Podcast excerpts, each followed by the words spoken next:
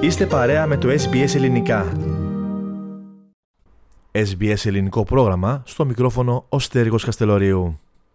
87 θανάτους σε μία μόλις ημέρα ανέφερε ο Ουκρανός πρόεδρος Βολοντίμιρ Ζελένσκι από τις επιχειρήσεις των ρωσικών δυνάμεων σε στρατόνα σε εκπαιδευτική βάση στην Ουκρανία. Όπως είπε στο πλαίσιο του Παγκόσμιου Οικονομικού Φόρουμ, ο κ. Ζελένσκι πρόκειται για τις χειρότερες απώλειες του στρατού σε μία μόλις επίθεση.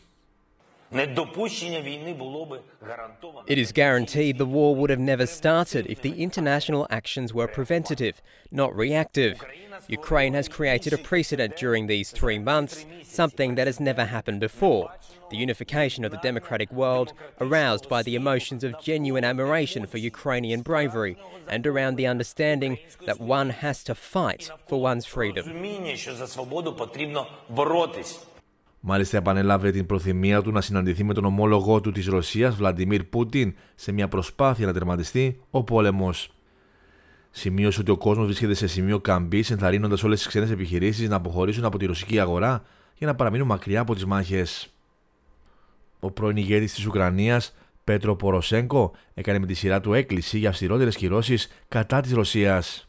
Everybody who stay in Russia should understand that every single penny spent in Russia return back to Ukraine with the bombs, with the cruise missiles, with the victims, with the thousands of lives. Οι κυρώσεις διαταράσσουν ήδη τα ταξιδιωτικά σχέδια των Ρώσων που στρέφονται στον εγχώριο τουρισμό αντί να ταξιδέψουν στο εξωτερικό κατά τη διάρκεια του ευρωπαϊκού καλοκαιριού. Την ίδια ώρα, ένας Ρώσος διπλωματικός σύμβουλος, ο Μπόρις Μποντάρεφ, παρετείται σε μια σπάνια κίνηση διαμαρτυρίας κατά της επίθεσης στην Ουκρανία.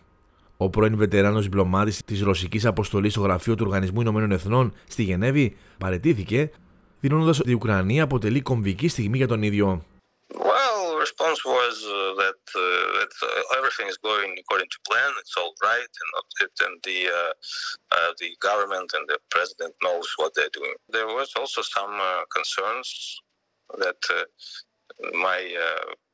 critical critical approach may be uh, maybe a bad influence for someone.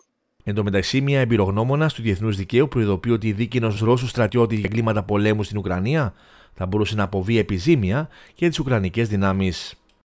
Ουκρανικό δικαστήριο καταδίκασε τον 21χρονο διοικητή τεθωρακισμένων Βαντίμ Σιζιμαρίν σε ισόβια κάθυρξη για τη δολοφονία ενός άοπλου πολίτη στην πρώτη δίκη για εγκλήματα πολέμου που προκύπτει από τη ρωσική εισβολή.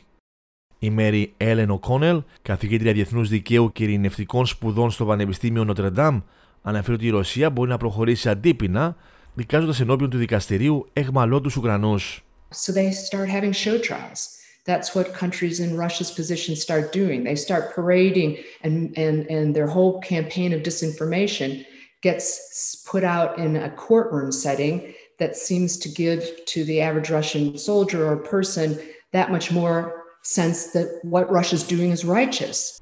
Όπως υποστηρίζει η διεξαγωγή μιας δίκης Ουκρανών, θα είχε ως στόχο την ανύψωση του ηθικού των Ρώσων στρατιωτών. Σύμφωνα με τον Ουκρανό Πρόεδρο τώρα, η Ρωσία έχει εξαπολύσει συνολικά 1.474 πυραυλικές επιθέσεις από την έναρξη της εισβολής το Φεβρουάριο. Σε δηλώσεις του προς τους συμπατριώτες του, ανέφερε πως οι επόμενες εβδομάδες θα είναι δύσκολες για την Ουκρανία, αν και οι ΗΠΑ υποστηρίζουν ότι 20 χώρες προσφέρουν περαιτέρω υποστήριξη για την ασφάλεια της χώρας. Ο Υπουργός Άμυνας των Ηνωμένων Πολιτειών, Λόιντ Όστιν, έχει κατονομάσει τη Δανία, την Πολωνία, την Τσεχία, την Ιταλία, την Ελλάδα και την Νορβηγία ως τις χώρες που συνεχίζουν να τίνουν χείρα βοηθείας προς την δοκιμαζόμενη από τον πόλεμο Ουκρανία. Many countries are donating critically needed artillery ammunition, coastal defense systems, and tanks and other armored vehicles. Others came forward with new uh, commitments for training Ukraine's forces and sustaining its military systems. Θέλετε να ακούσετε περισσότερες ιστορίες σαν και αυτήν? Ακούστε στο Apple Podcast, στο Google Podcast, στο Spotify ή οπουδήποτε ακούτε podcast.